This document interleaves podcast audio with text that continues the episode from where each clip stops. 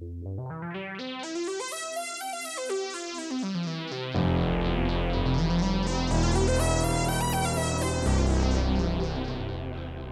and welcome. You are listening to an informed take on current events brought to you by law students and staff of Queen's University Belfast. This is LawPod.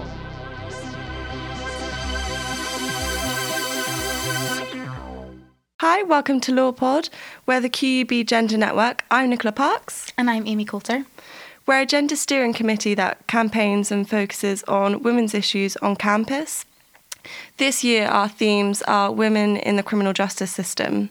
So if you like what we say, then like us on Facebook and Instagram. Today, we're going to be doing a review on the RBG documentary at the Queen's Film Theatre in ahead of the viewing on the 10th of January at 6 pm. That's going to have a panel which will include Honourable Mrs. Justice Keegan, the Chair of the Law Society, Susanne Rice, Dr. Catherine McNeely from QUB School of Law, who contributed to the feminist judgments. And we just want to say a huge thank you to QFT for hosting and organising this event. So, RGB is about Justice Ruth Bader Ginsburg, who is currently serving on the US Supreme Court.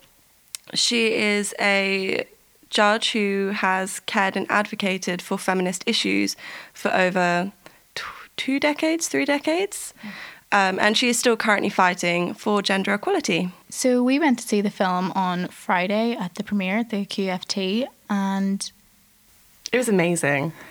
I had the full intention of going and writing so many notes. However, halfway through, I kind of forgot about that because I was just so focused on what she was saying and how she kind of went through her entire life. She's incredible and she's an incredible role model. Yeah, both of us we came in with our pens and we just we scribbled for about the first half an hour and then literally we just sat eyes wide open. And I think the thing we said to both of us afterwards was how inadequate we felt. she has an incredible work ethic. Like it kind of made me feel slightly inferior. Um, I don't know when she sleeps. She doesn't. It says that she works all week and then she catches up for her sleep on the weekend. I could not do it. No, and she went through her law school career with a young child and her sick husband doing all of her work, doing his work. He was also a student at yeah. Harvard Law as well and she somehow was able to make the Harvard Law Harvard Review. Law Review in her second year, and I can hardly keep up with my deadlines. I know. So the biggest thing that we found after the film was what actually Ruth Bader Ginsburg means to be a feminist in the 21st century. Even though she's 84 years old, she still relates to feminism in society today. It's she still is very current and very relevant in what she's doing and the work she, that she's doing as well. She's a meme. She's she the notorious RBG. she has t-shirts and mugs. and mugs. She um the first thing that hit me was whenever it was like not very long into the film, like five minutes into the film, and she said that her mom always taught her to be ladylike. And I think as contemporary feminists of today, we have been taught to hate that word, as in. Yeah, I wasn't sure where that was going. Yeah. Like, there's, I don't know, there's such kind of there are connotations that I don't necessarily want to associate associate with. Yeah, with ladylike. But then she went on to teach us that being ladylike means not to give in to emotions. That instead of reacting in anger, you're going to lose an opportunity to teach someone. And I think that was really reflected in her relationships with like her adversaries, like Justice Scalia, who she has befriended, and there became the most unlikely friendship ever. And she says that she felt like she was teaching kindergarten whenever she was wasn't that whenever she was, was yeah when she was trying to debate and discuss with slightly more right leaning people um, she kind of and people on the Supreme Court as well she kind of felt like she was leading them through like kindergartners. Yeah, I think that relates a lot to what feminism means in the 21st century because I think one of the biggest struggles people face with saying they're a feminist is people have this image of like stereotype hating burn your bra, like like you hate all men. Mm, this constantly angry person yeah. that always has something to fight against and yeah. is almost slightly unreasonable yeah. in their kind of quest. Yet she was this timid, shy. Like I went in not really knowing much about Ruth Bader Ginsburg and I imagined her to be this like ferocious, like leader, and yet she was so she She everybody was really reserved. yeah everybody said about how she was like you you could hardly like spark an emotion out of her. She was quiet, yet she was able to like move the women's rights movement by like just her writing and how she speaks and just also I think it's a love story between her and her husband.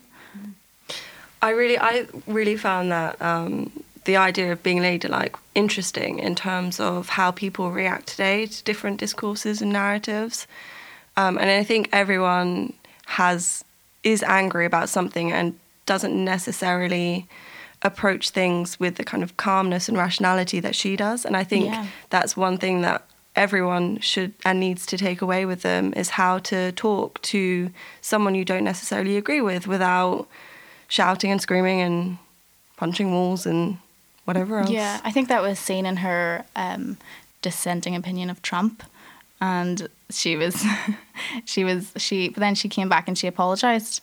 Like I think, like that. I, that that would be hard to do, and she was able to do that with grace, and she's able to like move an entire courtroom with being so still and so like whenever they said that she was never supposed to be the great dissenter yet she's been able to come in here and whenever she writes a judgment whenever she writes a, dis- a dissent in judgment like the internet explodes Mm, and she's very dignified about it. Yeah. Like she's managed to kind of go high, in the words of Michelle Obama. she kind of she represents that, and I think um, we need that now more than ever. definitely she's definitely an inspiration i think like any any male or female should definitely go and see the film in all aspects especially like what we said about her worth ethic like i came out wanting to go straight to the library and never sleep and just work as hard as i can I felt that, although that did not happen. No. I went straight No. to bed. i think as well one of the biggest themes that we felt from the film was her relationship with her husband Mm, It was a very equal relationship, which I think people still struggle with now. Like at times, she did stay home and she looked after her child and she looked after her husband, and that was that very kind of stereotyped role that she fit into. But then other times, it was reversed. Her husband stayed at home and allowed her to focus on her career without any kind of resentment or hate towards her. Yeah, she followed him because they both went to Harvard and he graduated. And then he got a job in New York as a tax lawyer. And so she left Harvard, picked up her life, and moved and to New York to follow him and then graduate from Columbia. So sweet. And then she was able to like follow him as in he was didn't he wasn't he noted as one of the best tax lawyers in the whole of New York, which is like really saying something. She followed him and then she whenever her time came, whenever the women's rights movement came, he recognized that this was important and took a step back, which is amazing to do, mm. which to be that selfless mm. for another person. Like I don't know if half the men out there would be comfortable today with stepping back and letting their wife be the sole breadwinner Yeah. and that was able to be accomplished in the 1950s. Like that's amazing. Mm. it was incredible. Like I still think there are people that cling on to those ideas of where women should be in society and within their own lives. And I think she didn't have any expectation of what she wanted her life to be, and she just did what she was good at, which I think everyone should do. Yeah, if you're said- good at something, go for it. She said she just fell in love with the law and it all followed. I also think that he is a big role model for feminism for males as well. Yeah, and Like- how it can be done and how it should be done. Yeah, and that it's not about this power struggle between the two sexes. It's about equal opportunities everywhere. And respect. yeah. like it was so evident in the f- documentary that he respected her as a human being because of what she was doing because who she was.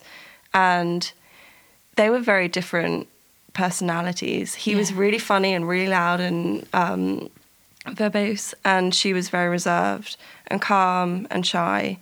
And they balanced each other out well. Yeah, because I think that was really evident whenever President Clinton, she was on the list to be the nominee for the Supreme Court. And didn't she say on the list at the start, she was like 26 choice. She was like, they thought she was too old. There was no point. And then Marty became her like cheerleader. And mm-hmm. he, put- became her publicist like Yeah. he pushed her as for that job Yeah, she said he was the only reason that she got to number one And then obviously President Clinton said he knew within 15 minutes. But mm-hmm. she said without him, she would never have got mm-hmm. there, which I think is amazing for her to be this feminist icon. But she has no inability to show that, you know, mm. they both needed each other and they mm. both were instrumental in making each other. Mm. That there's no struggle there for competitivism to be better than each other. It's just mutual respect and love. It was amazing to watch, and I think it would be the ideal for anyone. Oh, yeah. I was slightly jealous. I know. Going back to your point about um, the like the question of her being nominated for the Supreme Court, it was interesting that people thought that she was too old for it. Um, and looking back now, it seems ridiculous that that should even yeah, come it- up because she was still so ferocious in she still is. yeah in how she goes about her work. Like Yeah. there's pretty much no stopping her. I feel like there's this massive ageism whenever it comes to females where it's non existent for men. Like right now, she's still being like doubted on if she can do this job because she's quite old. And like whenever Obama was in presidency, she was pushed to resign so he could assign another liberal judge, and she so that they refused. could live forever. live forever, outlive Trump. Yeah. Hopefully, she does praying. Yeah. Um, but I don't remember if there's ever been any meal that has been questioned. There's never any doubt that they can always, you know, keep up with their work as they get older. They can just keep on going, and they're never questioned about the quality of their work. Yeah. And I think as Ruth Bader Ginsburg, you know, gets older, there is that question of the quality of what she's doing, and especially now when you have, you know, competing right wing Mm-hmm. theories, you, um, it's hard to. Yeah. There's this assumption, I think, that women will want to slow down later in life and, you know, spend time with their children and their grandchildren, which, of course, in the film, it shows that she has a great relationship with her children, especially her granddaughter. But that men, their work is their life and they're only going to do it until the day they die. But it's not the same for women. And I think it's really poignant in the very first question of the movie is, How's your health? And she repeats, I'm fine. And it shows so much of her She must get. She must get so tired she of does like answering 20 that push ups a day. I can barely do one. I can't do one.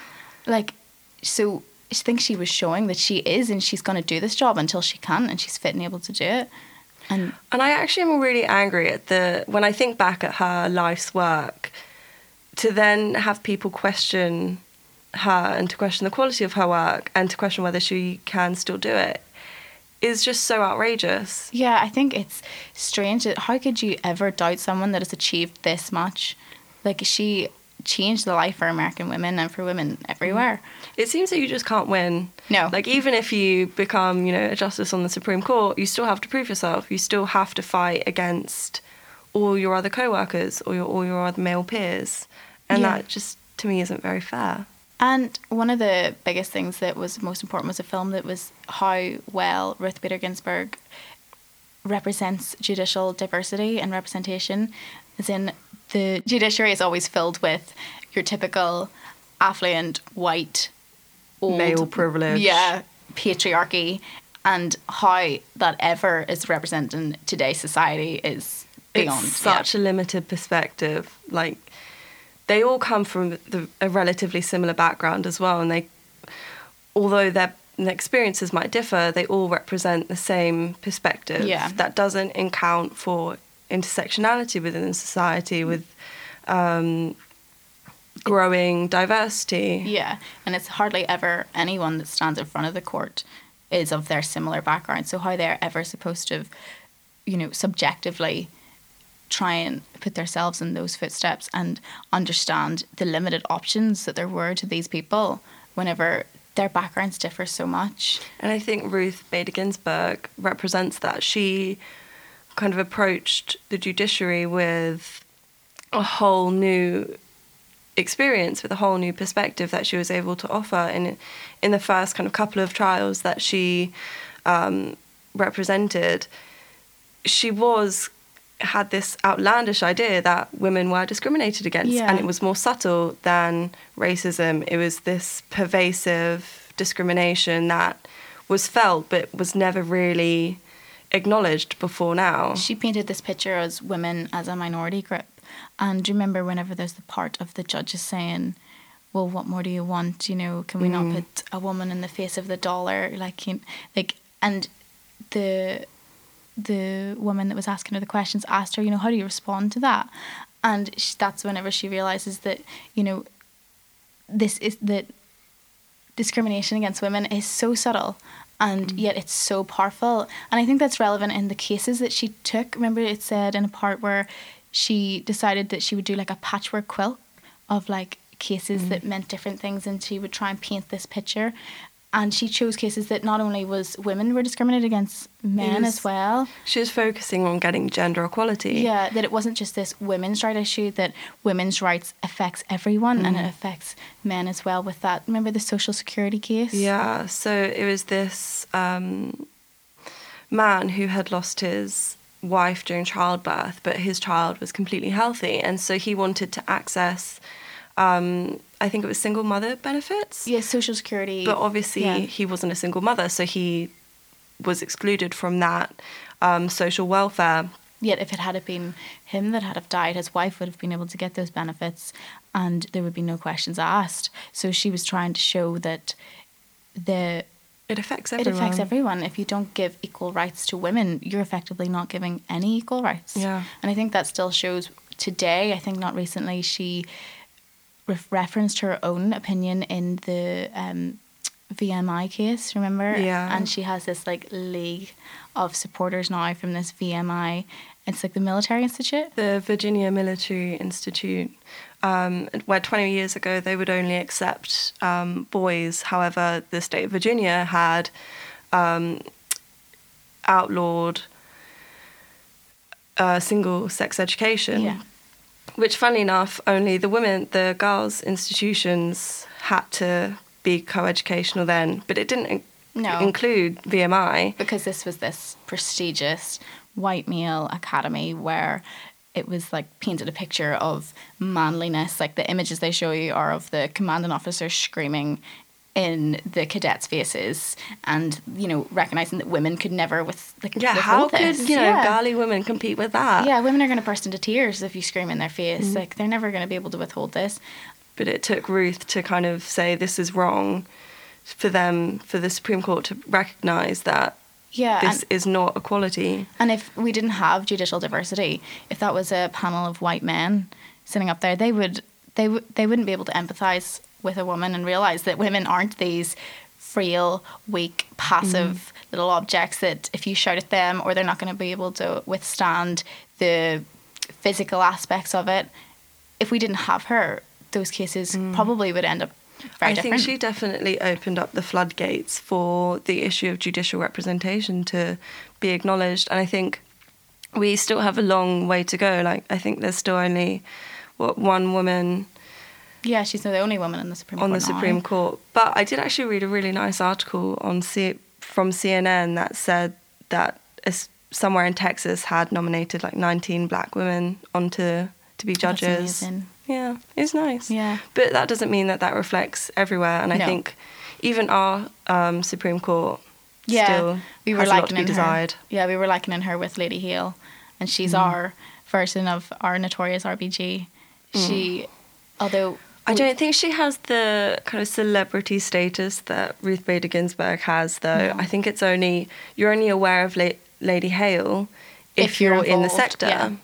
which I think is really sad because she is an incredible woman Yes. and should be recognised as such. because this morning we were discussing she'd recently wrote a was it a judgment or an article on judicial diversity Yeah. and how we still have a long way to go here as in there's no one in our supreme court that represents any minority groups Mm. at the moment so how are they supposed to reflect this? And reflect society as a whole. especially with everything that is going on in society right now especially as well in america with the trump administration. Um, and I think that's, I think Ruth Bader Ginsburg's celebrity and she is an icon really touched me in a way because I think she brings such a humanity to a period of, to me, apparent darkness. Like, we're just praying she outlives the Trump Yeah. administration because she's like the beacon of light she on is, that. she represents humanity and what it should and could be. And even when I think about our own justice system where we have people like that, people who fight for um, people in poverty, who fight for people struggling to, you know, immigrate here. Um, we don't celebrate them. No, with our refugee crisis, it's not seen. It's not seen as a crisis. It's just seen as this problem. This mm. like where we're not treating these people as humans that need help. But I would.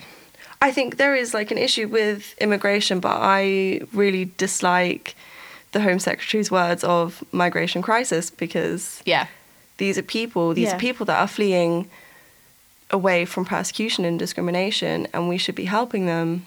Yeah, she represents this idea of humanity where we are treating these people that need our help as actual humans fleeing a problems and crisis, not these numbers and Mm, that's what I really struggle with. I find it absolutely disgusting how the government is treating our institutions and the people who use them with utter contempt. Um, and even with the funding cuts that the criminal justice system has had to deal with, that's evident of how they dis- they almost despise the institutions themselves. The government aren't treating the criminal justice system with respect, and that just shows that they don't care for the people who the vulnerable people in society who use it and who need it. Um, if you take legal aid funding, that was cut tremendously, and so you have small and medium legal firms closing because they can't remain solvent.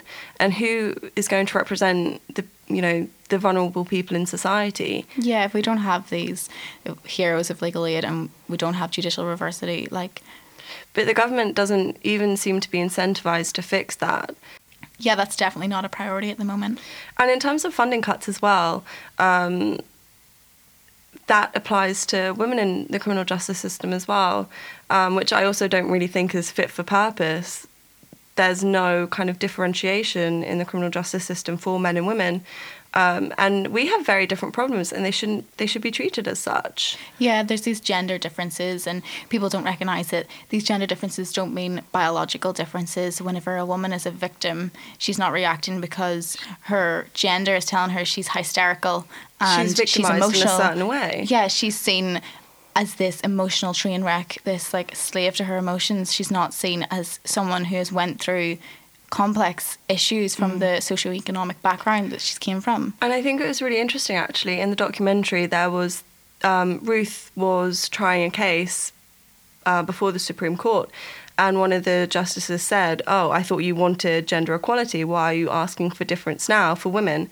And I think that is kind of sums up the problem here. We we should aim for gender equality, but that doesn't mean neglecting and ignoring the differences that yeah. we have. But women have different experiences, and that should be acknowledged. That should be handled and treated treated with respect and dignity. Yeah, the only way to create a criminal justice system that is fit for purpose is to make it fit for everyone that it affects women and children mm. and men and everyone has different experiences of how they got in there and that a woman's experience is completely different from how a man traveled the pathway to crime and that's not asking for any extra help any extra special treatment. treatment for women. It's just it's different treatment yeah it's just different and it needs to be fit to purpose everyone and I think that's really poignant with today's society, especially here with the prevalence of just the Ulster Rugby rape trial that just happened. And I think that raises a good point to end on um, that we can pursue activism for women through the legal system, through litigation. Yeah. There are ways that we can fight back, not just burning bras and being angry. Yeah, I think that fits in with what was said in the film is that Ruth fueled the revolution with lawsuits instead of protests, that she believed in incremental progress instead of bold gestures. And I think that's really leads back to what she was saying about being a lady, as in that doesn't mean that you need to sit there quietly to be seen and not heard. It just means that instead of responding with anger, because more than likely no one will listen to you, respond in a teachable way and to show people the injustices. As she said, all she asks for the patriarchy is to take their feet off our necks. So, in the words of Ruth Bader Ginsburg, be a lady. Thank you very much. We hope you enjoyed what you heard, and we hope to see you at the panel on the 10th, where there'll be great discussion. You have been listening to LawPod, an informed take on current events brought to you by the law students and staff at Queen's University Belfast. This episode was produced by myself, Nicola Parks, and Amy Coulter. Our theme music is by Colonel Chocolate and the Justice Triangle. LawPod is funded by Queen's Law School and the Queen's Annual Fund. You can follow us on social media. We are on Twitter at QUB LawPod. For more information, you can also visit our website, lawpod.org, and please have a look in the show notes for more information about the topics covered today. You can find us on iTunes or anywhere else you get your podcasts. Thanks for listening. This was LawPod.